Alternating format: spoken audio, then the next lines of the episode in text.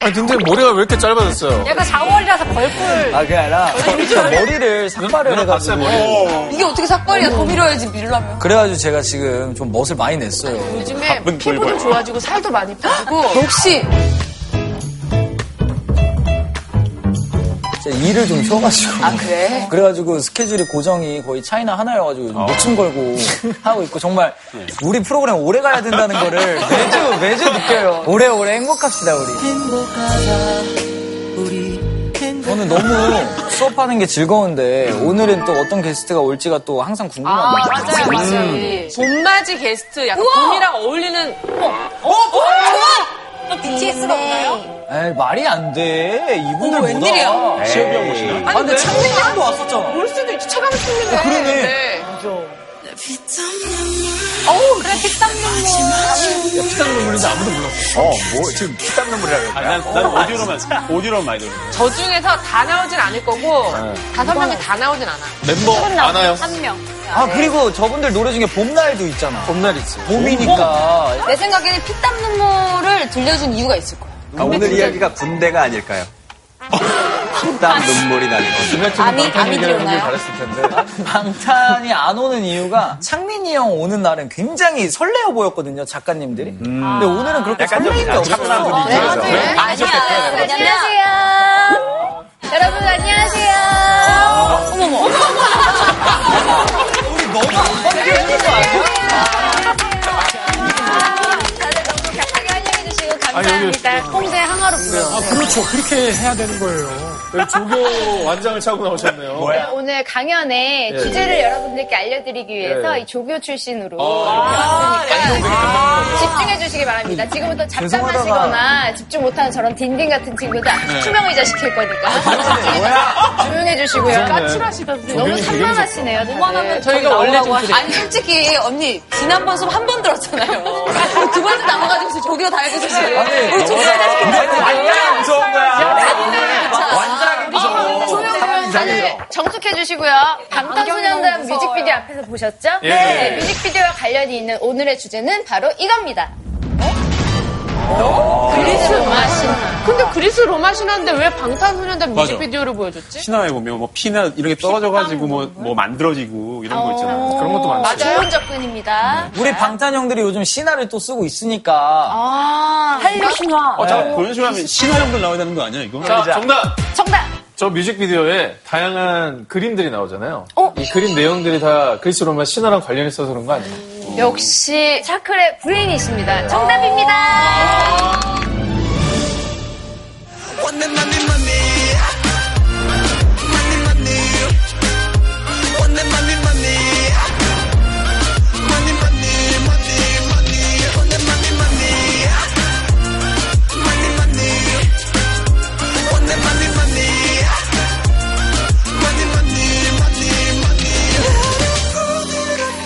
나 너무 1차원적이라 말 안 한 건데 그림은 당연히 누가 봐도 그리스 로마 신화 그림인데 너무 1차원적이라 딱 보면 아실 정도로 평소에 조각상도 조금 있잖아요. 잘 알고 계시나요? 그럼요 기본인 거 아니에요?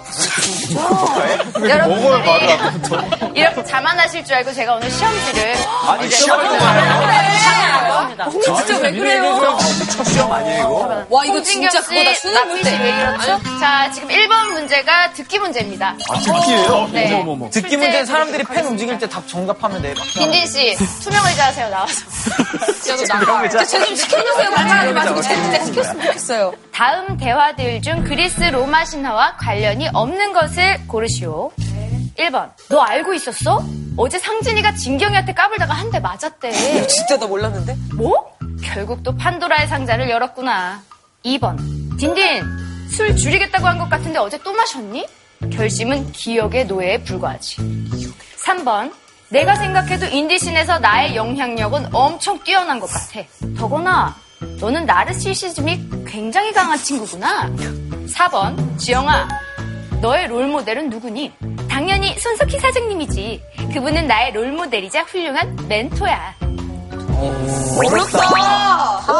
몰라. 나도 찍었어. 여러분 찍었어요? 어, 나도 컨닝 안 모르겠어. 됩니다. 옆에 쳐다보지 마시고 대화 금지입니다. 2번 다음 단어 중 그리스 로마 신화와 관련이 없는 단어를 고르시오. 1번 바카스, 2번 사이다, 3번 암바싸, 4번 시리얼. 다음 브랜드 중 그리스 로마 신화와 관련이 없는 것은 1번 나이키, 2번 아마존, 3번 캐논 EOS, 4번 볼보. 아, 정답 보여주세요. 진짜? 아, 정답이야, 네. 이거? 자, 이게 다 정답인데요. 잠깐만, 하나 틀리신 분. 만점자는 없으신가요? 음. 어. 만점자. 만점자 없다고 생각한다. 만점 없어요. 네. 문제. 두개 맞는데. 어, 우등생입니다. 한 매긴 문제 사람이. 맞추신 분 계신가요? 한 문제? 저요. 홍진경 씨 한 문제도 못 맞추신 건가요? 문제 맞췄어요. 한 문제 뭐 맞추셨죠? 사이다 맞췄어요. 잘 알고 계시나요? 그럼요. 기본인 거 아니에요? 저 잠깐 항의하고 싶은 거 있어요. 네네. 캐논 EOS에서 네. 캐논은 원래 선수 관음에서 비롯된 곳인데. 그치. 근데 이오스가 어, 이오스. 있잖아. 아, 진짜? 에오, 이오스. 에오스. EOS는 E 넌 남이안이 아니야? 조교님께서 먼저 좀. 설명 좀 왜 해주세요. 정답이고 왠지. 이게 오답인지 좀 설명 좀 해주셔야 되는 거 아닙니까? 제가 그런 것까지 네. 설명할 수 있었으면 강연자로 왔겠죠? 저는 오늘 조교로 왔습니다. 가시는 거예요, 이제? 아니, 수업을 들으면 이게 알려는 맞아요. 거죠. 네, 네, 네. 게스트가. 선생님, 나와주세요. 나와주세요. 아, 진행 잘한다. 되게 구세다.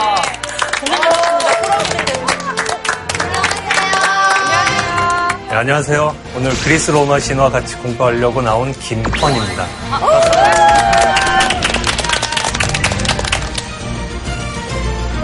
영웅이라고 불려요. 시간을 제압해서 그래서 이제 영원한 권력을 얻게 된다는 거죠. 민주주의 체제가 아테네에 확립되던 시기예요. 근데 여러분 선생님이 어떤 분이시냐면요. 그리스 로마 신학 강의만 15년 이상을 하셨는데 이 선생님 덕분에 도서관 대출 순위가 바뀔 정도로 엄청난 인기를 끌었다고 합니다. 그 절판된 도서를 필수 읽어오기 시키셔가지고 그런 거 아닙니까, 혹시? 아, 그런 건 아니고요. 과제로 내서 같이 읽게 했던 거는 그리스 로마 고전입니다. 그러니까 제- 제가 쓰거나 제가 번역하고 그런 책은 아닙니다. 선생님, 저 이 시점에서 좀 질문이 있습니다. 지금 이제 2018년 우리가 대한민국 서울에서 지금 살고 있습니다. 네. 예. 예. 근데 그 몇백 년, 몇천 년 전에 그리스의 신화를 우리랑 밀접한 관계가 있으니까 공부를 하는 것이겠죠. 예. 뭐 저기 논평이에요? 그러겠지요? 아, 그러니까 이걸 왜 듣고 선생님, 아, 있나 지금 이게 궁금했거든요. 선생님 밀려받았었는데. 왜 말씀해주세요. 아, 네, 내용 설명이랑 제가 네, 아니 정말 그 설명하시면 좋을 것 같아요. 우리가 왜 그리스 로마 신화에 대해서 알아야 되는가? 제가 그 질문에 대해서 첫 번째로 드리고 싶은 답은 지금 읽어도 재밌다. 재밌다. 네. 시대를 초월해서 재밌게 읽을 수 있는 이야기이기 때문에 실용성이나 의미를 따지지 않고 얼마든지 읽어낼 수 있다는 게 첫 번째 답이고요. 두 번째는 그 옛날 이야기가 계속 사람들이 그 이야기를 버리지 않고 지금까지 왔다는 거죠. 그럼 이제 왜 그랬을까? 그게 왜 지금 배울 만한 가치가 있을까? 그 질문 자체가 오늘 강연 전체의 주제가 될 겁니다. 그리스 로마 신화는 최고의 브랜드. 브랜드의 원래 뜻이 뭔지 아세요? 낙인 찍는 거 아니에요? 아. 네, 낙인 찍다. 이렇게. 스칸디나비아 그쪽의 언어래요. 무언가 새로운 과학적 발견을 했다든가 또는 천문학적 발견을 했다든가 상품을 만들어냈을 때 어떻게 하면 이 새로운 것을 사람들 머릿속에 각인시킬 수 있을까? 가장 익숙한 것을 가져다가 쓰면 그 익숙한 것의 이미지와 특징과 고유한 어떤 성격들이 이 새로운 것들에 심어지는 거죠. 브랜드를 경제 활동뿐만 아니라 모든 것들로 다 확장했을 때 사람들이 가장 많이 가져다 쓰는 게 뭐냐 했을 땐 아직까지는 그리스 로마 신화가 상당히 유력하다. 그러게. 그럼 죄송한데 이제 본격적으로 가기 전에 아까 문제를 네. 풀었잖아요. 어, 어, 네. 네. 예. 근데 사실 그 문제가 하나도 이해가 안 가더라고요. 브레인인 상진 오빠도 그렇고, 뭐, 많이 배우신 분들도 그렇고, 뭐, 네. 엉망진 사실 뭐, 이렇게. 별다를 봐서. 네. 자, 첫 번째 문제가 이거였나요? 신화 관계없는 것. 1번 판도라는 잘 아시죠? 네. 그리스 로마 신화에 나온 최초의 여인. 남자들에게 불행을 주기 위해서 제우스가 만들어서 집어넣은 불행의 씨앗. 그 다음에 두 번째 저 대사는 제가 알기로는 세익스피어의 오셀로에 나오는 대사여서 답이 아, 이렇게 된 거고요. 읽었었는데 틀렸네. 한번 나르시시즘은 많이 들어보셨죠? 네, 네. 예, 주인공 나르키소스가 자신의 모습에 반해서 어디 어디서 많이 오죠? 강물에서. 강물에서. 강물에서. 그래. 만화에서 봤어. 올림픽 강물에서 자기를 보다가 물에 빠져 죽잖아요. 아 진짜? 네. 그래서 지금 보시는 요 수선화가 바로 나르키소스라는. 아. 아. 그 다음에 이제 멘토는 그 오디세이아라는 작품 속에 나오는데 지혜로운 노인으로 나오죠. 오디세우스의 아들 텔레마코스를 인도해주고 아. 이제 그런 점에서 어린 세대를 잘 이끌어주는 사람 이런 뜻에서 이제 멘토르를 얘기하게 됩니다.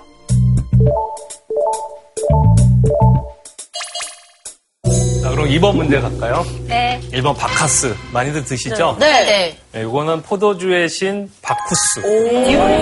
다른 의미인가요? 네, 바쿠스는 라틴어로 보통 표현할 때 바쿠스라고 그러고 네. 그리스 신화에선 본격적으로 네, 디오니소스라고 아. 부르고 선생님 근데 왜 가장 좋아하는 신이 디오니소스예요? 어, 저도 디오니소스 제일 좋아한다고. 어 그러세요? 한 적이 있어요. 왜 좋아하세요? 저 술을 좋아해요.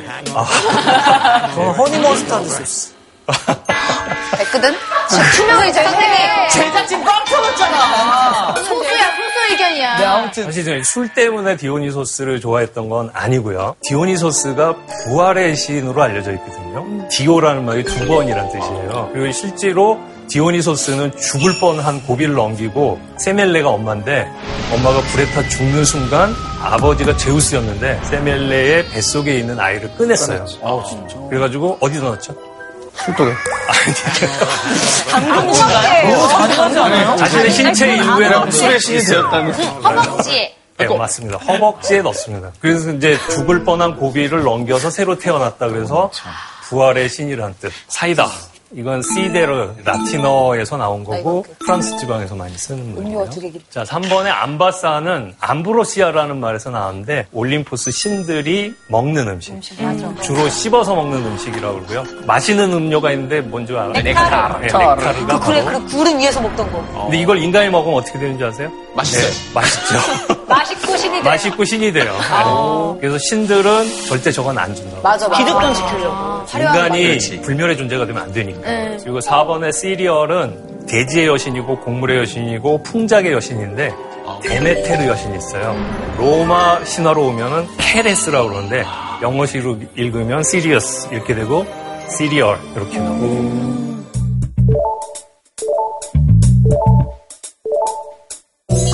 자 넘어갈게요. 네. 다음 브랜드 중 그리스 로마 신화와 관계가 없는 것. 근데 알지 니케는 알지. 네, 승리의 여신.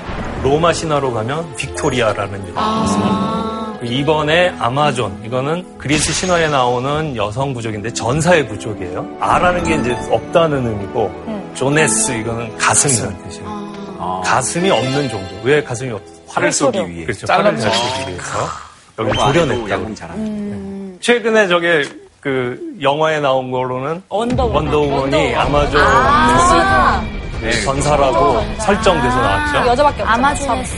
그다음에 이제 3번에 에오스는 새벽의 여신. 그거 이후에 에오스예요? 에로스는 사랑의 신이고 에오스는 새벽의 여신이고 골보는 나는 굴러간다 또는 내가 굴린다 이런 뜻이에요. 음, 아깝다. 차가 굴러가니까 어, 라틴어에서 왔는데 다른 뜻으로는 책을 읽다라는 뜻도 있고 어. 왜 책을 읽다라는 뜻이 나왔는지도 재밌어요. 눈알이 눈알이 굴러대면서 책을 읽어야지 생각이 굴러가는. 생각이 굴러가서 근데 굉장히 물리적인 거예요. 옛날에 책이 없던 시기였죠. 아, 말이 말이도 보고. 두루마리. 두루마리예요. 그러니까 책을 읽는 방식이 이렇게 이렇게 굴리는 거예요. 골보 중이야. 그러면 이제 이게 나는 굴리는 중이야. 이게 책그 두루마리 굴리면서 책 읽는다. 재밌다.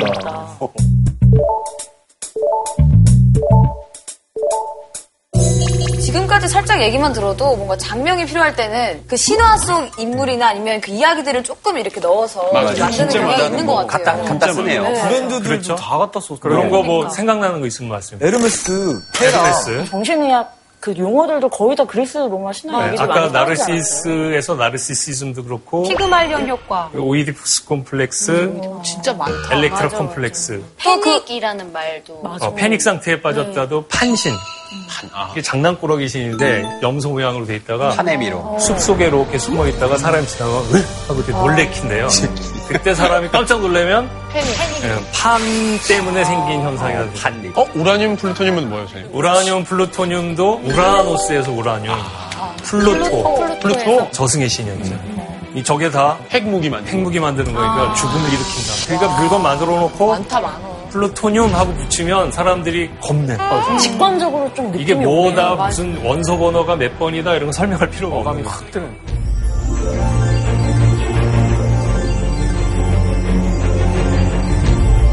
이런 것들이 지금도 쓰잖아요. 맞아요. 그러니까 그냥 단순히 갖다 쓴다는 게 아니라 서양 사람들이 어려서부터 참 많이 익히고 즐기고 공부하고 그랬던 것들. 음. 그리스 로마 신화가 상식처럼 돼 있고 머릿속에 있기 때문에 아. 저런 이름 하나하나 나올 때마다 자기 세상을 그리스 로마 신화로 여전히 보고 있는. 음. 그런데 네. 좀 정리를 해보자면 몰라도 밥 먹고는 사는데 알면 좀 더 풍족해지겠네요. 그렇죠. 그리고 더더군다나 우리가 서양과 만나서 이제 살 수밖에 없는 세계화 시대를 살고 있잖아요. 네. 그럴 때 쟤네들이 어떤 감수성을 가지고 어떤 상상력을 가지고 세계를 보는지를 우리가 이해할 때만이 상대에게 어떤 방식으로 접근해 가야 되느냐에 큰 힌트를 얻을 수가 있죠. 네. 자, 그러면 이제 본격적으로 지금까지 전부 저게 프롤로그였어요. 프롤로그랑 에필로그는 뭐에서 온 거예요, 그러면? 아, 그거는 이제 프로가 앞이란 뜻이고 에피가 뒤라는 말이고 로고스는 말이란 뜻이에요. 그리고 이제 그리스 로마 신화로 들어가기 전에 신화란 무엇이냐라는 질문을 한번 던져볼 수 있잖아요. 그 20세기 초반에 칼 구스타프 융이라는 심리학자가 신화는 집단 무의식의 표현이다 이런 말을 썼어요. 우리가 생물학적인 어떤 유전자를 가지고 있는 것처럼 정신에도 유전자가 있다는 거예요. 그래서 아주 옛날부터 인류가 그 자연과 부딪히면서 가져갔던 어떤 이미지나 상징이나 이런 것들이 우리 무의식 속에 있다는 거예요. 바로 그것들이 바깥으로 표현된 게 신화라는 거예요. 그래서 굉장히 보편적인 건데 그게 이야기라는 것과 얽히면서는 상당히 이제 지역마다 또는 나라마다 민족마다 시대마다 다른 것이 나타날 수 있다는 거예요. 음. 그리스 신화는 세상은 도대체 어떻게 만들어졌느냐는 질문에 어떻게 답하는지를 보면 네. 그리스 로마 신화의 중요한 특징을 보겠죠. 네, 네. 그러니까 모든 것이 음. 시이다. 그쵸, 뭐 해의 신, 달의 신, 뭐 사랑의 신. 춤의 신, 돈의 신. 근데 우리 지난번에 동양신화 배울 때 동양신화의 특징이 모든 것을 신격화하는 것이라고 배웠거든요. 이거는 동양신화의 특징인 것 같은데요. 그러면 이렇게 말할 수 있어요. 동양 신화의 특징이 아니라 그리스와 동양이 같이 갖고 있는 특징이다. 공통점. 네. 그러네요. 그렇게 말할 수 기독교와는 있어요. 다른 그 예. 모든 것이 신이다. 저 공통점을 가지고 어떤 점에서 중국 신화 그리고 그리스 로마 신화가 다른지를 한번 또 주목해 보세요. 네. 자 일단 신이라는 말을 한번 보면은 두 글자가 합해져 있죠. 네. 여러분들 보시기에 왼쪽에 있는 부스에 해당하는 게 재단에다가 재물을 아, 바치는 형태를. 여러분들 보기에 오른쪽에 있는 거는 각골 문자에서 발견하면 저런 식으로 돼 있대요. 뭔지 아시겠어요? 기도하는 모습. 릴 낚싯대. 릴 낚싯대. 뭐예요? 어, 그때는 저게 없을 테고. 아, 저게 삼지창.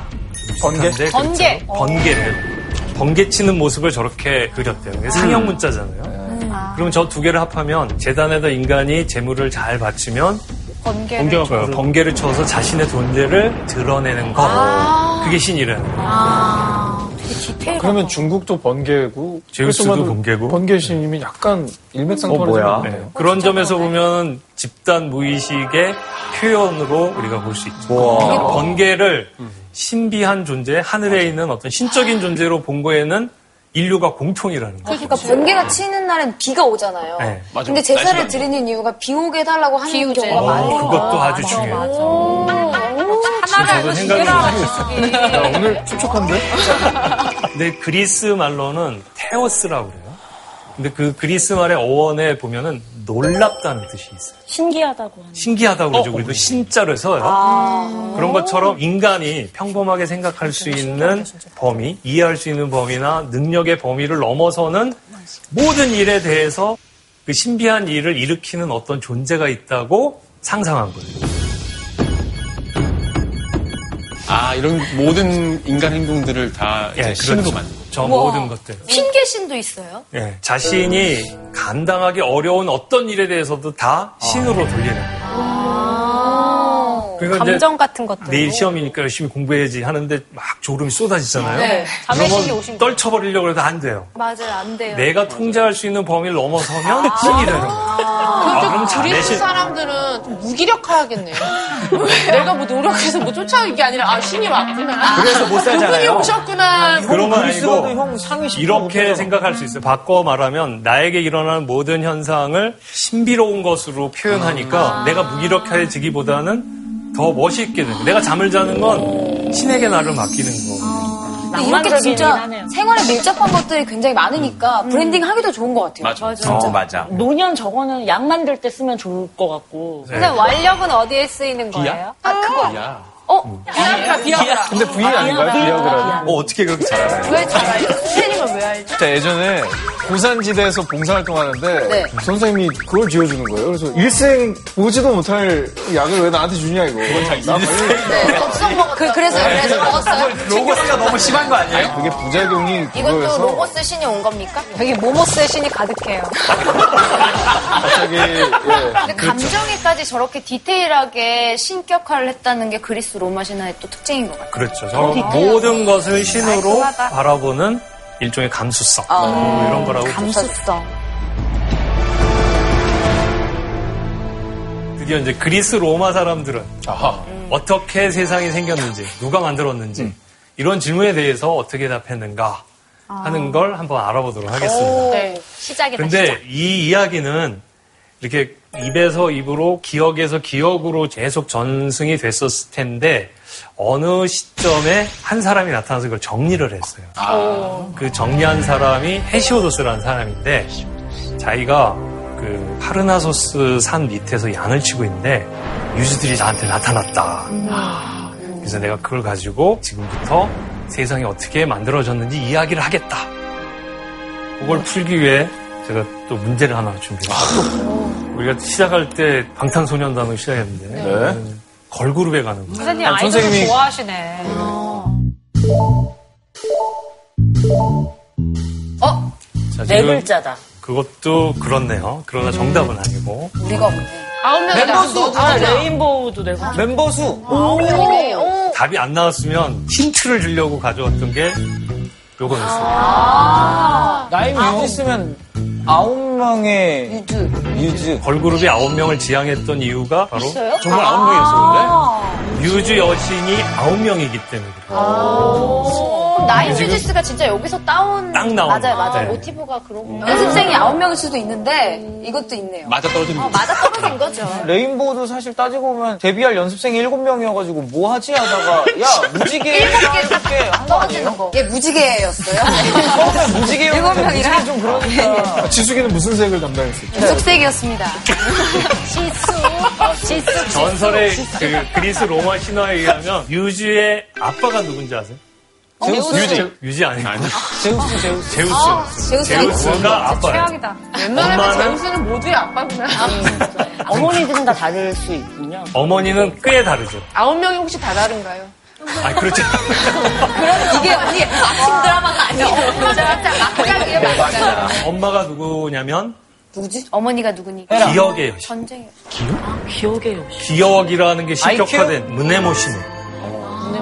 메모리라는 단어가 저기서 나온 거죠. 둘의 딸들은 그렇죠. 또 네. 어떤 의미를 가진 신들이에요? 기억의 신과 최고의 신이 사랑을 나누는 거예요. 제일 좋은 최고의 기억. 제우스가 나중에 얘기 되겠지만 자기 아버지 크로노스를 이기고서 최고 권력을 쥐잖아요. 맞아요. 시간을 제압한 신이 돼요. 그러니까 문해모신이랑 제우스가 결합하면 어떤 DNA가 나오겠어요? 모든 시간을 뛰어넘는 그렇죠. 시간을, 어. 이겨낸 기억. 기억. 영원한 기억. 영원한 기억이에요. 어. 그래서 뮤즈 여신들의 능력, 뮤즈 여신들이 부리는 관장한 기술을 뭐라 그런지 아세요? 기술? 기술이. 뮤직인가요? 유지 여신의 그게 바로 뮤직이에요. 아, 진짜요?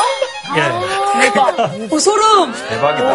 오, 몰랐어요. 뮤지. 어, 내가 이 사람을 내 뮤즈로 삼아 내가 뮤직을 만드는 거구나. 그렇죠. 예. 라임 쩐다. 뮤즈 여신은 무식이래, 그게. 그 문자가 없었잖아.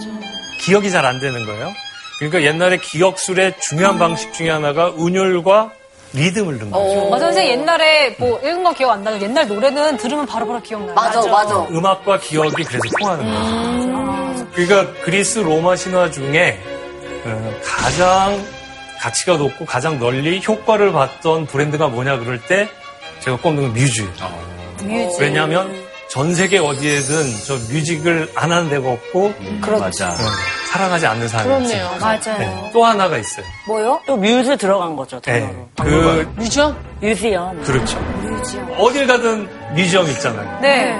그 말은 저쪽 언어로 바꿔서 얘기하면 전 세계 어딜 가도 뮤즈 여신의 신전이 있구나. 이렇게 되는 거예요. 근데 좀 그 말뜻이 교묘하게 정말 잘 맞는 게 잊혀지지 않는 그 유물들이 계속 맞아. 거기에 있으니까. 예, 저기에다가 물건을 놓으면 뮤즈 여신이 저를 지켜주기 때문에 여기 있는 건 영원하리.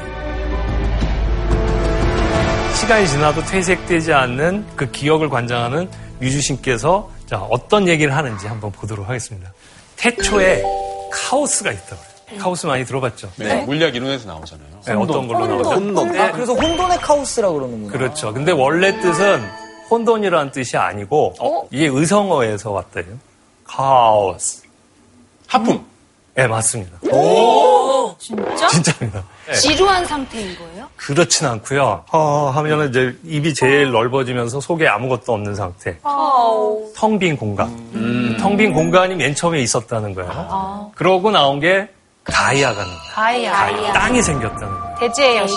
대지의 여신. 이 흙의 역할은 앞으로 태어날 모든 것들의 원료가 되는 거예요. 그런데 요 가야가 가만히 있으면 세상이 안 만들어지겠죠? 네. 그 역동하는 힘으로 에로스가 생겨요. 배양하는 아. 힘이. 그러니까 에너지가 필요한 거지. 세상 움직이는. 사랑의 힘이군요. 그렇죠. 에너지가 힘이구나. 카오스가 아이를 낳았더니 남매를 낳은 거예요. 암흑과 밤을 낳았대요. 얘네들이 최초의 사랑을 해요. 낮과 창공 또는 천공. 그러니까 환한 대기를 낳았다는 거예요. 대기. 아. 이거는 밤이 돼서 아침이 되는 광경을 신화적으로 상상한 거라고 볼 수 있겠죠. 그 다음에 움직이는 게 이제 가이아예요. 자기를 꽉 응집시켜요. 어. 그러면 뭐가 생겨요? 빈 공간이 빈 공간. 이 생기고 거기를 이제 암흑창공 밤낮이 자리를 할 수 있게 되죠. 그리고 그것을 감싸는 것이 하늘인 거예요. 그러니까 땅이 하늘을 나왔다. 어. 그래서 저런 형태가 일단 만들어져요. 지금 가이아는 상당히 많은 걸 갖추게 됐죠. 네. 네, 그래서 저거를 신화학자들이 해석할 때 모계 사회의 신화적인 흔적이다. 모계 사회를 신화적으로 설명한 거라는 얘기예요. 그럼 이제 가이아가 낳은 자식이 여럿이죠. 그 중에서 하나를 선택하는 거예요. 왜 선택해? 자신의 배우자로. 아. 자기가 낳은 자식을? 나는 여기 정서 이해가 아까도 그랬잖아요. 지가 그러니까 신이야, 신. 신이고 남녀 관계라기보다는 이제 세상을 만들어내는 신들의 작동으로 봐야겠죠. 그래서 가이아가 선택한 게 하늘이었어요. 하늘. 아, 하늘. 하늘. 그러면서 나온 게 열두 열- 티탄족이에요. 기가 막히네. 타이탄들. 맞아, 타이탄. 타이, 영어식으로 읽으면 뭐 타이탄. 아. 이렇게 되고 나니까 우라노스가 우쭐해진 거예요. 자기가 엄마 위에 있기도 하고 이제 자기 자식도 열둘이나 낳았고 게다가 자식 중에 어떤 애가 있냐면 외눈박이 거인 퀴클롭스. 네, 네. 어. 맞아. 그리고 헤카톤 케이로스라고 손이 100개 달린 괴물이 나와요. 뭐 우라노스가 보니까 아뭐 이런 자식들이 나왔어. 그리고 얘네들이 보기 싫어하면서 땅속에 가둬. 근데 땅속이라는 건 뭐예요? 가이아. 엄마, 엄마 배잖아. 다시 지금. 이거 엄마가 배가 아픈 거야. 아이고. 내가 너무 고통스럽다. 니네 아빠 때문에. 니네 아빠의 이 폭력적 정치를 마감해 줄 수 있는 사람, 나설 사람이 있느냐. 누가 나설까요? 누굴까? 테미스? 시간. 시간의 신 크로노스가, 어, 제가 나서겠습니다. 싹둑. 거세를 해버려. 어, 어, 좀 배운 것 같아요. 저 모습이. 네가 키가 아, 제일 아. 뭐라 그러고 거기서 막 튀겼대는 거예요. 튀겨서 땅에 닿자. 네. 땅은 또 누구예요? 가이아. 가이아. 엄마잖아요. 네. 그러니까 엄마가 막 거기서 자식을 낳는 거예요. 그래서 그때 낳는 게 막 복수의 여신, 아. 암울한 것들이 그때 막 툭툭툭툭툭 튀어나와요. 그때 아프로디테도 그때 태어나지 않습니까? 예, 아주 특별하게 태어나는데 잘린 남근이 바다에 빠져. 요 그리고 거기서 갑자기 부글부글 하더니 아프로디테가. 어? 맞아, 맞아. 이렇게. 그래서 네. 그 다음에 이제 크로노스가 이 권력을 잡은 거에 대해서는 어떤 신화적 해석을 하냐면 사람들이 시간이 지나면 모든 것들이 다 소멸하는구나라는 아~ 주 철학적인 자각을 했을 때를 상상한 거라고 시간을 저기다 반영합니다. 근데 제가 자기 아버지를 거세하고서는 권력을 잡았잖아요. 네. 그러니까 자기가 두려운 게 있어요. 자기 아들들. 자기 자기, 자기 자식들. 자식들이 두려운 거예요. 그리고 하나씩 나니까 크로노스가 자기 자식을 잡아먹어요. 그래서 하나, 둘, 셋, 그 다섯 가지 잡아먹어요. 그러고 있는데 가이아가 또 개입을 해요. 요번에 낳는 애는 주지 마라. 그리고 빼돌려. 몰래 숨겨라. 어. 숨겨진 아이는 네. 몰래 자라는 거예요. 그 자란 곳이 그 애가 크레테 제우스구나. 섬이래요. 자라난 이 제우스가 뭘 결심하겠어요? 복수, 복수. 아버지처럼 살지 않겠어. 아니 아니 아니 그 형제들을 형제를 구해 그렇죠. 에티스라는 지혜 여신이 제우스의 첫 번째 아내거든요. 내가 약을 줄 테니까 이거를 크로노스에게 먹여라. 그러면 그게 다 토해낸대요. 아. 그래서 얘네들이랑 다 짜고서 네. 아버지를 몰아내겠다고 전쟁을 해요. 이거 부자 관계의 싸움이죠. 네. 그야말로 막정인데 이거를 티타노 마키아라. 음. 티타노 마키아. 아. 그래서 마키아라는 게 전쟁이라는 뜻이에요. 아, 이 전쟁에서 제우스가 마침내 승리를 거둡니다. 시간을 제압해서 그래서 이제 영원한 권력을 얻게 된다는 아. 거죠. 시간을 제압했으니까. 그렇게 권력을 잡고 나서 제우스가 자기 형제 포세이돈하고 하데스하고 제우스가 힘을 합해서 권력을 잡았으니 세상을 셋으로 나눠서 다스리자. 그래서 제비 뽑기를 해가지고 제우스는 하늘, 하늘, 포세이돈은 바다, 그리고 하데스는 지역. 지하. 그래서 이제 하데스 빼고 다섯 명 남죠. 네. 그리고 제우스 자기 자식 중에 똘똘한 애들 일곱 명을 골라서 네. 열두 신 체제를 만들어요. 그래서 올림포스 열두 신 체제가 생겨요.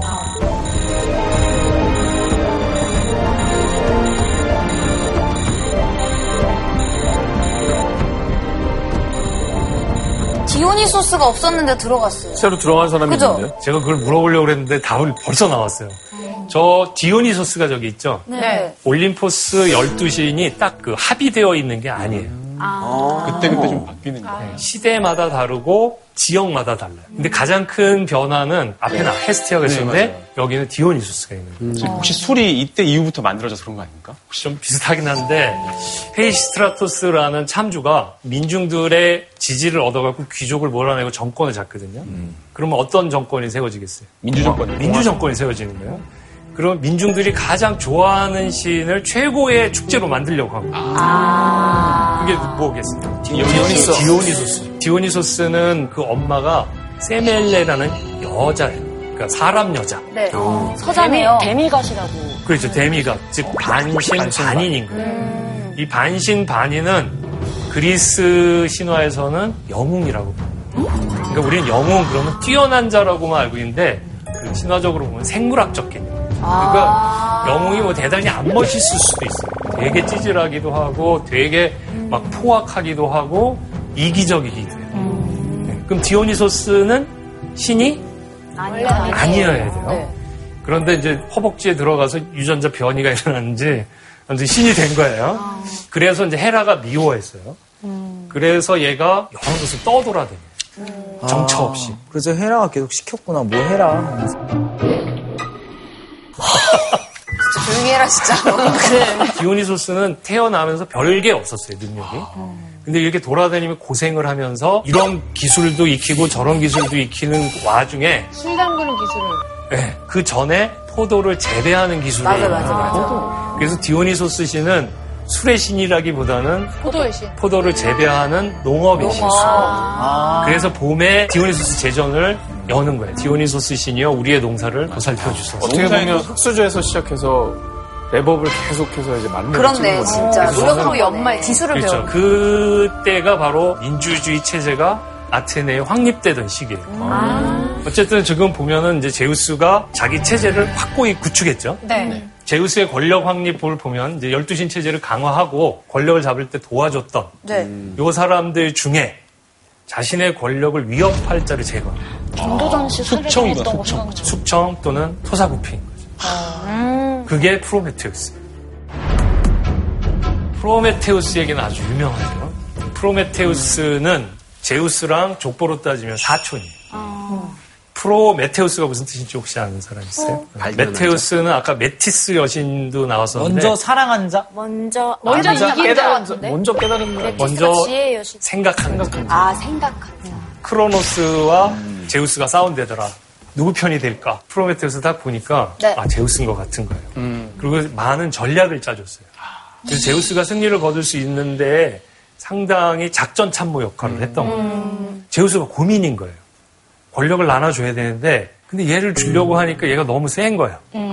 그러니까 핑계거리를 만들어야 되는 거예요. 정적을 제거하기 위해서 그때 동원된 게 바로 인간입니다. 드디어 이제 인간 얘기가 여기서부터 시작이 돼요. 다른 기록에 의하면 프로메테우스가 처음으로 인간을 만들었다고 그래요. 근데 자기가 만든 거니까 사랑하게 돼 있죠. 네. 그래서 제우스가 보니까 인간을 공격하면 프로메테우스를 제거할 수 있겠구나 전략이 생긴 거죠. 그 프로메테우스를 이렇게 보니까 자기가 만든 인간을 너무 괴롭히고 미워하는 것 같은 거예요. 그래서 어떻게 얘를 도와줄 수 있을까 네. 여러 가지 고민을 하다가 신의 전유물인 불을 가져다 주면 혼자 살아갈 힘을 가지고 신과 같은 존재가 되겠지 이렇게 생각한 거예요. 그러고선 이제 불을 훔쳤다는 것 때문에 이렇게 매달아요. 아이고 잔인해. 매달고 그다음 독수리를 보내서 간을 쪼아먹고. 간을 쪼아먹죠. 잔인해. 절대 안 죽으면 계속 무한한 고통을 계속 받는 거예요. 그 저 모습이 다른 종교의 어떤 모습하고 상당히 유사하죠. 아 그러네요. 예수. 네, 그래서 네. 그게 도상학 쪽으로 거의 같다고 얘기하는 사람들이 아.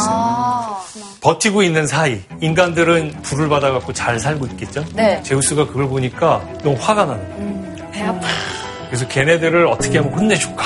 여인을 만든 거예요. 판도라를 헤시오도스라는 사람은 카카칼라라고 표현을 했어요. 카카칼라. 예, 카카라는 말이 네. 불행이란 뜻이고 칼라가 아름답다는 뜻이죠. 그리고 얘를 어디로 보내냐면 프로메테우스의 동생한테 보내요. 왜요? 동생은 아까 딘딘 씨가 저한테 물어봤던 것 중에 프롤로거스와 에필로거스가 신화에서 나왔냐 이 말을 했었죠.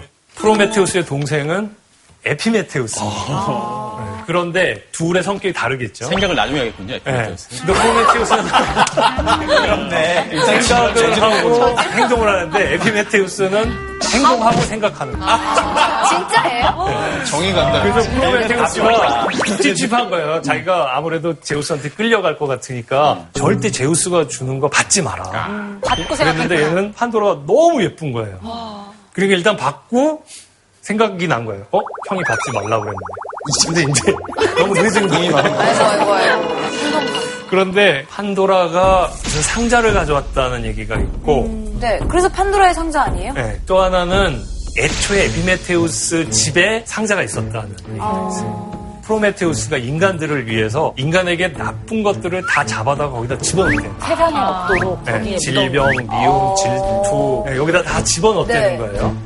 그런데 판도라가 들어와고 열었어. 이건 뭐지 하고 그걸 열었던 거예요. 아. 그러니까 그것 때문에 제우스가 판도라를 보냈던 거죠. 아. 네, 그것들이 번지면서 그 다음부터 인간들이 늙고 병들고 아이고. 죽었다는 거예요. 성경에서도 하와가 네. 그렇게 선악과를 따먹게 해가지고 이제 알게 되잖아요. 눈을 네. 뜨고 그런 그렇죠. 거랑 좀 비슷한 맥락이 있네요. 그렇죠. 이 이후부터 인간들이 병들고 죽었다 뭐 아. 이런 얘기가 있어요. 아, 그런 것도 그런 점에서 보면 성서랑 비슷한 거죠. 네. 되게 비슷하죠. 음, 그래서 저걸 열었는데 마지막에 어 이- 큰일 났다고 생각하면서 탁 닫았는데 희망. 속에 희망이 나왔다는 거예요. 그런데 여러분들이 알고 있는 판도라의 상자는 네. 잘못된 거예요. 어? 원래 항아리예요? 원래 항아리 라틴어로 번역하는 과정에서 피토스를 잘못 읽어갖고 픽시스로 번역을 했는데 상자란 뜻이에요. 그게 유명해졌던 거는 로세티라고 하는 화가가 그린 그 그림이 워낙에 압도적이어서 그 상자가 그림 아니라 영향을 받아서 사람들이 전부 그다음부터 항아리다. 판도라의 상자다. 이게 말씀해 주신 게 전해져 내려오는 거의 중요성을 나타내는 것 같아요. 음. 말 한 번 바뀌면 바뀐 걸로 계속 전해지죠. 맞아, 그렇죠. 맞아, 맞아. 그러니까 우연에 의해서 바뀌는 것도 있지만 작가가 개입하면서 새로운 얘기를 만들어내는 거예요. 그리고 끊임없이 그 얘기를 입으로든 책으로든 계속 전해주고 새롭게 각색하고 한다는 게 참 놀라운 일일 수 있어요. 가장 중요한 특징으로 꼽을 수 있는 게 바로 이거라고 생각합니다. 작가가 있다.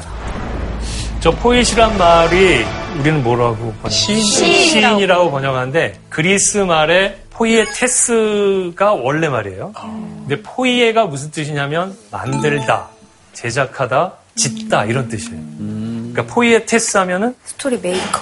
그냥 메이커예요. 그러니까 배를 만드는 사람도 포이에테스. 음. 아, 크리에이터네요. 네, 크리에이터라고 하는 게 더 맞아요.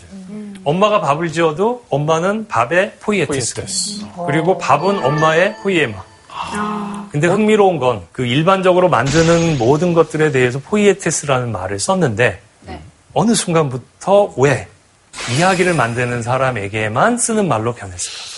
다른 어떤 것들을 만드는 것보다도 음. 이 작업에 대한 가치를 좀 높게 봤기 때문이 아닐까요? 이야기의 원형이, 모든 것의 원형이라고. 이야기를 생각해서 만드는 건 게 아닌 거예요, 이건. 그러면 신화를 만드는 거기 때문에 만물을 뭔가 써내려 가는 거라서. 단순히 말을 만들거나 이야기를 만드는 수준 이상이다. 네, 네. 음. 이야기를 듣고 어 정말 세계가 이렇게 된 건 아닐까? 그 다음부터 세상은 그 이야기에 맞춰서 보이게 되죠.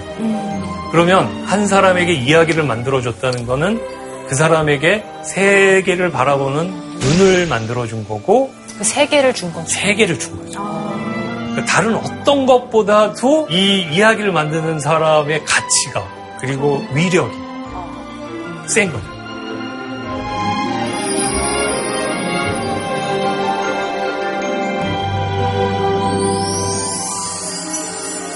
그 가장 큰 이야기꾼으로 하나는 헤시오도스. 그 다음에 또 한 사람은 호메로스라는 사람. 호메로스. 호메로스는 두 개의 서사시를 쓰게 되는데 일리아스와 오디세이아.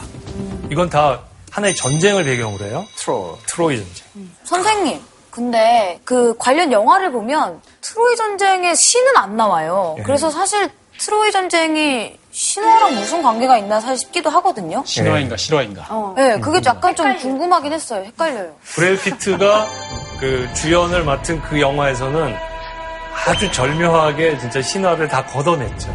인간들의 이야기로 만들었죠. 근데 그 전쟁의 원인이 신들의 다툼 아니었습니까? 그 모든 것들에 신들이 개입된 거죠.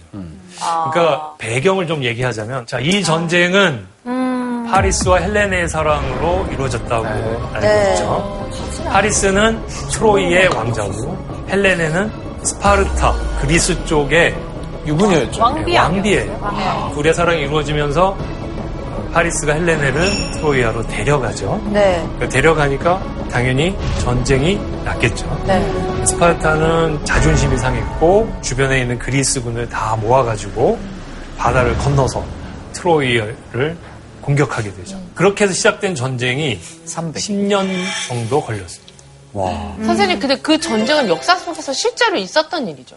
아, 거기에 대해서도 역사학자들이 논쟁했는데 대체로는 없었을 것이다 쪽으로 많이 가요. 어, 진짜 신화에 불과하다. 그러니까 그게 지금으로부터 한 3,000년 전이잖아요. 그 책에 기록된 걸 제가 다 세해봤는데 예. 제 계산이 맞는다면 함대가 1,046척이 모아졌대요. 그리고 거기에 함대에 한 100명쯤 탄다 그러면 10만 명 이상이거든요. 음. 그 당시에 아. 이만한 인원을 모아서 그 많은 함대가 한꺼번에 모여 일사불란하게 움직였을 수가 아. 없다. 어쨌든 중요한 거는 그 그리스인들이 트로이 쪽으로 가서 갈등이 있었다는 건 사실이고 이 이야기가 남았다는 건 사실이에요. 자 이제 돌아가겠습니다. 모든 위대한 작품은 일리아스거나 오디세이아다. 무슨 뜻일까요? 영향을 안 받은 작품. 플롯의 변형이다.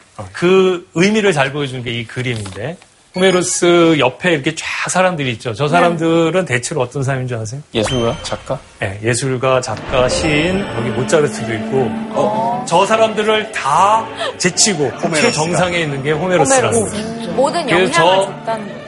예, 그 네. 밑에 보면은 두 여인이 있죠. 네. 싸웠어. 싸웠나 보다. 근데 저 두 여인은 사람이 아니에요. 어, 뭐예요? 작품을 얘기해요.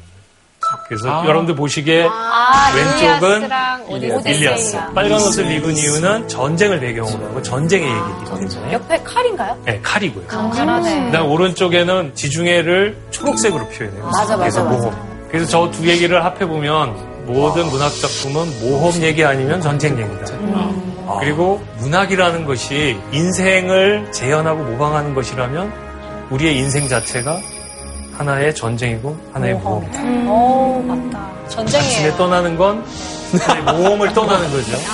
네, 그리고 닥치는 일은 다 전쟁. 작고 사소하거나 크거나 전, 전쟁과 같죠. 네. 그리고 언젠가 집으로 돌아가야죠. 모험의 종착점 귀향. 맞아. 그래서 우리는 생활 속에서 하나의 아킬레우스, 하나의 오디세우스.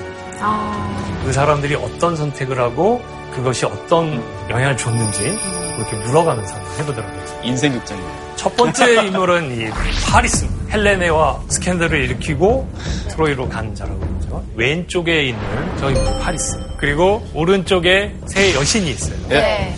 그리고 가운데 사과를 하나 들고 있죠. 네. 저 사과가 어떻게 나온 거냐. 이제 그게 문제인데. 테티스와 펠레우스라는 사람의 결혼식이 열렸었어요. 네. 테티스는 누구였냐면 바다의 여신이었는데 너무 아름다운 거예요. 음. 제우스의 특징으로 보자면 바람을. 사랑을 나누겠죠. 에로스를 네. 발동시킨 거죠. 근데 못해요. 어, 프로메테우스 때문에 제우스한테 어느 여신 또는 여인을 데리고 사랑을 나누면 그 자식이 너를 칠 것이다. 칠 것이다. 제우스도 그 되게 제일 무서운 거잖아요. 네. 맞아, 맞아. 트라우마, 트라우마. 그걸 던진 거예요. 큰 그림 그렸네. 예언을 그러네. 했잖아요. 그래서 알려진 게 누구냐면 그게 테티스야 이런. 안타깝지만 그 제우스가 얘를 펠레우스라는 인간에게 보내줘요. 그래서 둘 사이에 낳은 아이가 아킬레우스. 제우스가 자기가 사랑하던 여인이기 때문에 어마어마하게 큰 결혼식을 열려죠. 그리고 모든 신을 다 초대해요. 그런데 딱 한 명만 초대를 안 했어요. 프로멘테우스? 결혼식과 가장 안 어울리는 안 어울리는 거? 하데스? 하데스. 불화의 여신. 아, 에리스? 에리스. 에리스. 그러니까. 예. 막 잔치 소리가 나는 어. 거예요. 그 뭐지? 그리고 가봤더니 자기 맞다. 빼고 다 모여. 있는 거예요. 어, 화나지. 그러니까 이것들 나를 버려. 그리고서 거기다가 탁 던진 게 황금. 황금사과인데 그 황금사과에다가 뭐라고 써놨냐면 가장 아름다운 여성이. 아, 그러니까 이걸 보고서 저건 내 거야 하고 달려든 신이 셋이 있었어. 아, 헤라. 저 셋이구나. 저 셋이. 헤라. 헤라 아, 좀 그만 얘기. 아테네. 아테네, 아테네. 아프로디테. 헤라, 감정은 헤라로 아프로디테, 아테나. 아테나. 근데 어쨌든 저렇게 세 명이 경쟁을 하는데 그 미로 경쟁하는 게 정정당당한 거야. 그런데 하나씩 조건을 내세요.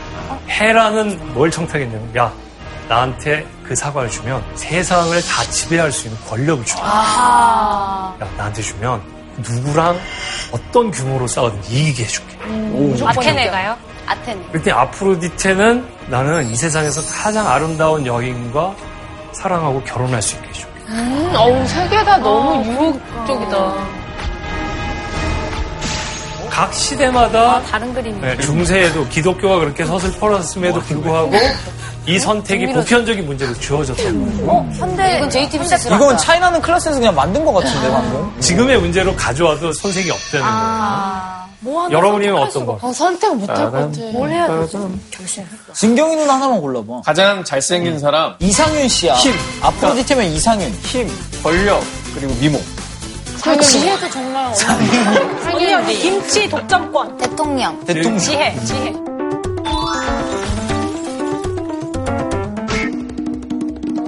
지금 말씀하신 것들을 제가 그 그리스적 사고방식으로 좀 바꿔서 정리를 해주면 그리스인들에게는 세 가지 선택 기준이 있었대요. 나한테 이익이 되냐, 손해가 되냐. 이게 정당한가, 부당한가. 옳고 아, 그름. 그게 지혜네요. 세 번째는 이게 멋있냐, 아니면 창피하고 추하냐. 아름다워요. 선생님, 멋있겠습니까? 그렇다면 저는 남편이 이미 있기 때문에 이상윤 씨는 제가 거절하겠습니다. 이상윤 씨. 말씀도 알고 있어요. 이상윤 씨의 의사는 묻지도 않고요. 그런데- 저는 여기까지 하겠습니다. 파리스는 어쨌든 가장 아름다운 여인을 택한 거예요. 택했어요. 미련한 놈이네. 아. 당연히 저는 헤라. 헤라 네. 음. 아니에요? 왜? 아무리 가장 아름다운 여인을 내 옆에 둬도 내 힘이 없으면 뺏길 수 있는 거고 전쟁 백전백승 해서 결국 얻을 건 권력밖에 없는데 권력을 가지면 여자도 오겠지, 네. 남자도 오겠지. 문제가 생기면 내가 쟤를 때려서 이겨서 내가 뺐지. 이런 지혜로운 생각을 하죠. 사람을 밑에 두고 쓸 수도 있는 거죠. 맞아. 제가 노숙인을 위한 무슨 인문학 이런 데 가본 적이 있어요. 거기서 이 얘기를 한번 했었거든요. 근데 그 중에 한 분이 저는 파리스가 가장 위대한 선택을 했다고 봅니다. 자기가 여기서 지금 이렇게 있지만 예전에는 사업을 엄청나게 크게 했던 거예요. 그 돈도 많고 어떤 것과 경쟁에서 다 이겼다는 거예요. 그랬더니 권력자들도 오고 친구들이 많았다는 거예요. 근데 사업에서 망하고 나니까 사람들이 다 외면하고 없어졌어요. 심지어는 자기 부인과 자식도 없어졌대. 요 그래서 그때 생각한 게 내가 아무리 권력이 없고 가진 게 없어도 내 곁에 나를 믿어주고 나 자체만으로 사랑해줄 수 있는 사람이 있다면 내가 이 삶을 잘 견딜 수 있을 텐데. 어, 소름. 선생님 결국에는 파리스가 그러니까 인생의 궁극적인 어떤 가치인 사랑을 선택했지만 결국에는 헬레는 유부녀였고 그리고 자기가 왕자로서 그 선택을 한 것 그 모든 것 때문에 무지막지한 사람이 죽어나오고 그 음. 사단이 난 거잖아요. 예. 그거는 또 어떻게, 어떻게 좀 보세요? 받아들여야 될까요? 가장 좋은 선택이라는 건 없죠. 아까 세 가지 기준으로 봤을 때 이익이 되냐 손해가 되느냐의 판단이 가장 중요할 때가 있어요. 국가가 망하느냐 서느냐 또는 기업이 망하느냐 서느냐 이런 공동체 단위에서는 대체로 실리적인 판단을 많이 내려요. 근데 내가 이익을 얻자고 법을 어기고 이익을 얻자고 누굴 배신하고 그런다면 안 되지. 이렇게 될 때는 정의롭냐 부정의하느냐의 관점에서 그걸 선택하게 되죠. 그러니까 맥락과 상황에 따라서 어떤 게 최선의 선택이냐는 달라질 것 같아요. 선생님은 최고의 사랑을 그래도 선택하셨잖아요, 그렇죠? 네. 지금 대답이 조금 늦었던 것 같아요. 한 1.5초 정도. 바로 나와야 된다. 바로 다시 갈까요? 선생님은 최고의 사랑을 선택하셨잖아요. 아킬레우스의 선택이라고 두 번째 이야기를 가져왔습니다. 이 아킬레우스는 테티스의 아들이었어요. 그리고 테티스는 펠레우스랑 결혼한 걸 탐탁지 않게 생각했어요. 내가 바다의 여신인데 인간 따위로는 어떻게 결혼하냐. 그래서 결혼하고 아이를 낳고 둘이 헤어졌다고 그래요. 근데 이제 아들은 귀한 거죠. 그러니까 이 아이를 불멸의 존재로 만들어야겠다. 그래서 스틱스 강에다가 아이를 집어넣는 거예요. 그 물이 묻으면 그 묻은 부분은 불멸의 것이 된다는 거예요. 그런데 그냥 폭 빠뜨린 게 아니라 어딘가를 잡아서 넣었을 거 아니에요? 네. 그리고 빼니까 한 부분만 물이 안 묻은 거예요. 그래서 거기에 유일한 약점이 되는 거죠. 그래서 누구의 알킬레우스건을 건드렸다 그러면 그 사람의 치명적인 약점을 건드렸다는 얘기가 돼요. 그러니까 테티스가 얼마나 아들을 사랑했는가를 보여주는 일화죠. 그런데 이제 테티스가 그렇게 아끼는 아들이 전쟁에 나갈 판이 된 거예요. 여기에서 이제 선택의 문제가 나오게 됩니다. 네가 전쟁에 참여해서 트로이아와 싸우게 되면 너는 일찍 죽을 것이다. 그렇지만 너의 명예는 길이 길이 불리고 불멸의 명성이 있을 것이다.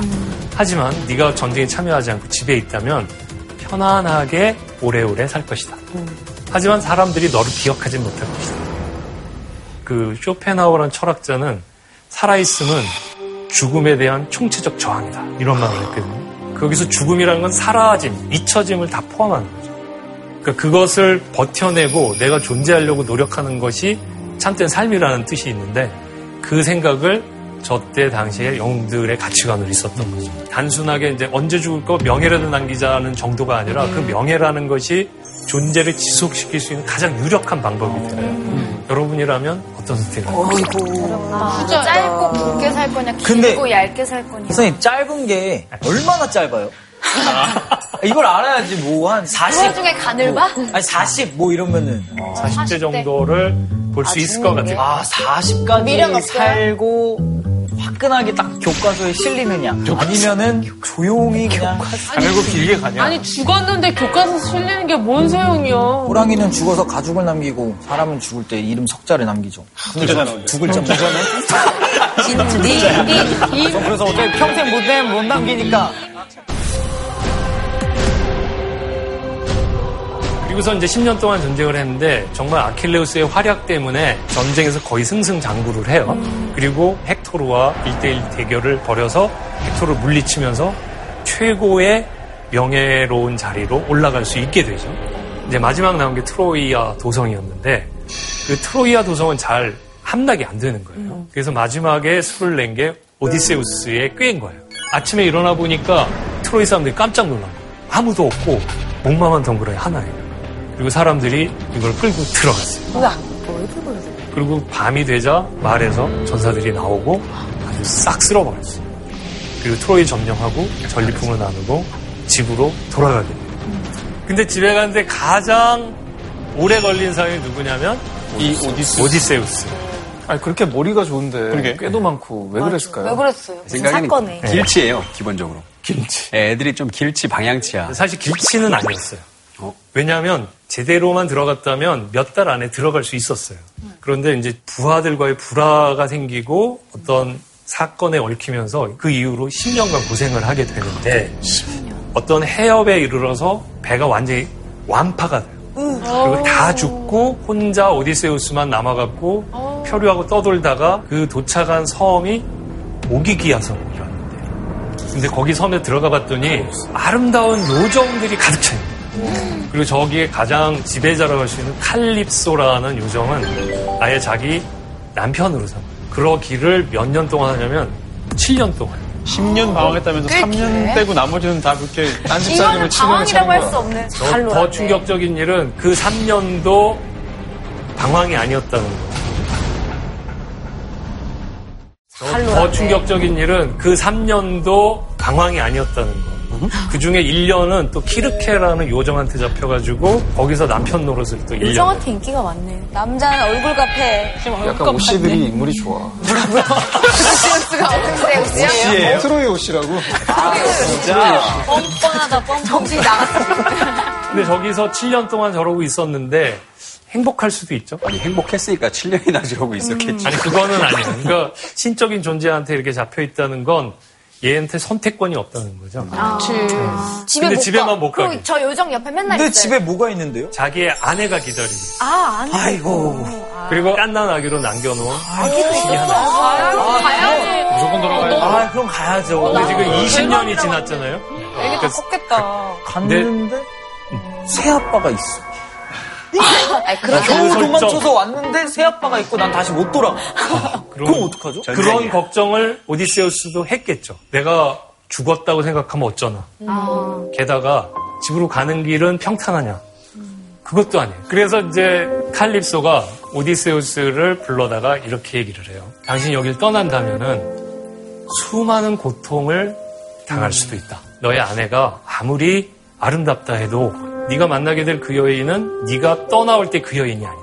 그렇지만 나는 죽지 않는 존재고 영원한 젊음을 가지고 언제나 있을 것이다. 아, 이거 참. 그래서 이제 마지막에 뭐까지 주냐면 암브로시아. 네. 암브로시아. 랑 넥타르. 넥타르. 이걸 그동안은 오디세우스한테 안 준 거예요. 근데 마지막 카드. 와, 그것까지? 네가 나한테 남다면 신이야 넌. 그러면 신까지 너도 만들어준다. 지금의 아름다움과 싱싱함을 가지고 나와 영원히 살 것이다. 오 마이 아, 갓. 너무 세다. 너무 세다, 진짜. 집으로 갈까요, 말까요? 어, 집에 오디세우스. 가려고 했는데. 이러면 네. 이럴수록 더 가고 싶을 것 같아요. 이건 질려.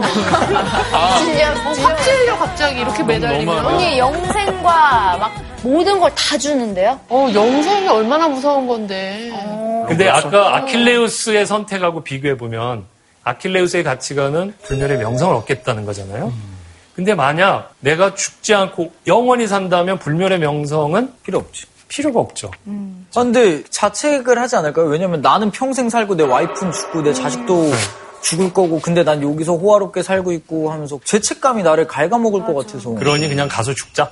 쉽지 않아. 아, 근데 진경 언니 말처럼 영원히 산다는 게 오히려 너무 무서울 것 같아요. 인간의 영생에 대한 욕망이 현대에는 어떻게 나타나느냐 하면은 앞으로 제가 10년에 20년 더 살면 그때는 300세 시대가 될지도 모른다. 음. 그러니까 뭐 이를테면 장기를 바꾼다든가 뇌에 있는 어떤 것만 가지고 나머지를 기계화한다든가 뭐 이런 노력들. 호모 데우스라는 말을. 예, 호모데우스 또는 호모 사이보그 뭐 이런 말 나오잖아요. 어, 영생에 대한 욕구가 인간 자체를 말살할 수 있다는 위기감.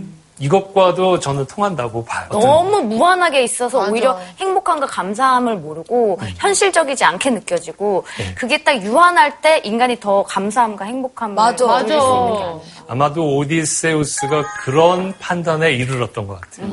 언제간 내가 죽는다는 인식이 있을 때 순간순간이 귀중하고 소중한 거죠. 그러니까 헛된 꿈을 따라가거나 영원하려고 집착하지 말고 지금 있는 순간순간 하나를 소중하게 생각하고 아름답게 생각해라. 어떻게 보면 우리가 어떤 선택을 하느냐는 그 선택의 기준이 있을 테고 그 기준은 나의 가치관, 나의 취향, 나의 품격을 얘기해 주겠죠. 음. 그러니까 그런 선택이 하나하나 쌓이면 나의 삶 자체가 돼요. 그래서 저런 말을 할 수 있어요. 음. 선택이 누적된 것. 그것이 곧 와, 진짜 정말 내 진짜. 가치관인데 저거. 자 그런 점에서 이게 무슨 글자일지 혹시? 그럴 문자 그럴 문. 근데 그럴 문하고 비교하면은 뭐가 다르죠? 가운데 점이 점이 있는 거. 저 점이 뭘까요? 배꼽. 부족 그거 아니에요? 부족 그 심볼 같은 마크 거. 하트 아니야, 심볼. 하트? 저게 문신이래. 어, 맞았네. 네, 그 문신 몸에 새긴 문이라는 뜻이잖아요. 원래는 문이 문자라는. 거예요. 아. 무늬, 무늬. 근데 흥미로운 건 저 점이 빠져버리면 저 글자 핵심이 없어져 버리잖아요. 네. 사람만 남잖아요. 네. 근데 그걸 그럴 문이라고 그래요. 그것은 어떤 의미를 가질 수 있는가? 저의 해석은 그렇습니다. 인간 자체가 이 세상에 새겨진 하나의 무늬가 되는 것이다. 그런 걸 뭐라고 하냐면 인문이라고 해요. 사람으로서 내가 이 세상에 새겨넣는 모든 것. 나의 삶이 이 세상에 어떤 흔적을 남길 것인가를 고민하는 건 저쪽 용어를 가져다가 하면 나의 브랜드를 어떻게 만들 것인가. 그런 점에서 그리스 로마 신화를 어, 잘 알고 얘기를 아는 것도 중요하지만 그리고 그것이 이 인류에 새겨놓은 것들을 보면서 우리는 무엇을 새겨놓을 것인가 이런 것들을 결심하는 시간이 된다면 이 수업은 성공적이 되지 않을까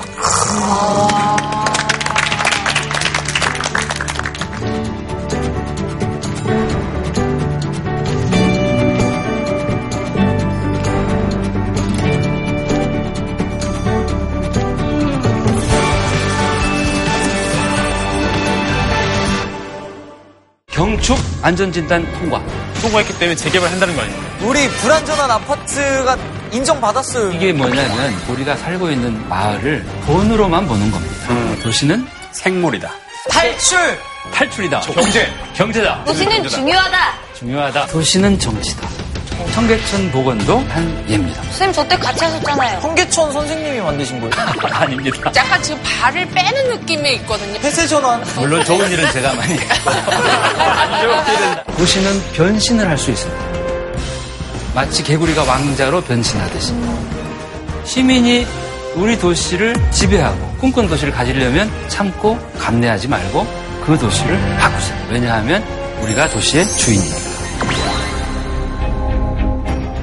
오늘 또 조교님으로 매우 활약하셨는데 우리 레이디 조교님은 어떻게 생각하세요? 저는 오늘 그리스 로마 신화에 대해서 이렇게 제대로 배운 적은 처음인데 네. 참 우리 인간들이 사는 이 모습을 그대로 반영한 우리들의 이야기 같다라는 생각을 했어요. 그래서 우리도 많은 선택이나 이런 거에 있어서 반성도 하고 또 앞으로 나아갈 수 있는 에너지를 더 받아서 보람 있게 뭐 살아보고 싶습니다. 어, 너무 멋있는 마음이 드네요. 아, 선생님, 이제 질문의 신이 저희에게 상을 줄 차례가 왔는데. 어, 제가 포에테스 개념을 얘기하면서 시인이라는 뜻에서 그 됐다. 지숙 씨에게 고맙습니다. 어릴 적 그리스 로마 신화 만화책을 사주신 부모님께 감사드립니다. 무거워? 무거워? 이거 무거워? 무거워? 그리고 이렇게 오랜 멋있다. 시간 명 강의를 들려주신 아, 네. 우리 선생님께도 정말